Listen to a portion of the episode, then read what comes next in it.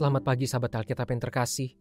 Marilah kita mengawali hari ini dengan melakukan perenungan akan firman Tuhan. Bacaan Alkitab kita pada hari ini berasal dari kitab Keluaran pasalnya yang ke-34 ayat 17 sampai 22. Janganlah kau buat bagimu Allah tuangan. Hari raya roti tidak beragi haruslah kau pelihara. Tujuh hari lamanya engkau harus makan roti yang tidak beragi, seperti yang kuperintahkan kepadamu pada waktu yang ditetapkan dalam bulan Abib. Sebab dalam bulan Abib itulah engkau keluar dari Mesir. Segala apa yang lahir terdahulu dari kandungan, akulah yang empunya. Juga segala ternakmu yang jantan, anak yang lahir terdahulu dari lembu atau domba.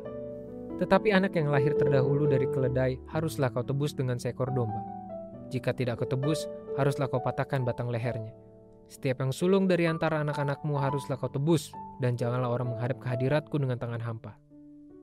Enam hari lamanya engkau bekerja, tapi pada hari yang ketujuh haruslah engkau berhenti, dan dalam musim membajak dan musim menuai, haruslah engkau memelihara hari pemberhentian juga. Hari raya tujuh minggu, yakni hari raya buah bungaran dari penuaian gandum, haruslah kau rayakan. Juga hari raya pengumpulan hasil pada pergantian tahun Tuhan sedang membentuk orang Israel untuk memusatkan hati serta pikiran secara utuh kepadanya, tidak sebagian atau hampir. Itulah mengapa mereka sangat dilarang agar tidak membuat alat tuangan, yakni patung-patung yang memang secara sengaja dibuat untuk disembah dan diperlakukan sebagai Allah. Tuhan tidak ingin mereka menyangka bahwa Tuhan adalah sama dengan Allah-Allah yang disembah bangsa lain yang diciptakan oleh tangan manusia itu sendiri. Orang Israel juga diajar untuk memberikan yang terbaik bagi Tuhan, sebagai wujud kesadaran mereka atas kemahakuasaan Tuhan, Sang Pemilik dan Pencipta seluruh kehidupan yang ada. Itulah mengapa mereka diperintahkan untuk mempersembahkan segala hal sulung, entah hewan ternak maupun anak manusia, sebagai simbol dari ungkapan syukur yang terbaik atas segala hal yang dimiliki oleh manusia. Orang Israel juga diajar untuk memiliki pengendalian diri yang berlandaskan ketaatan iman kepada Tuhan melalui ritus perhentian pada hari ketujuh atau hari sabat.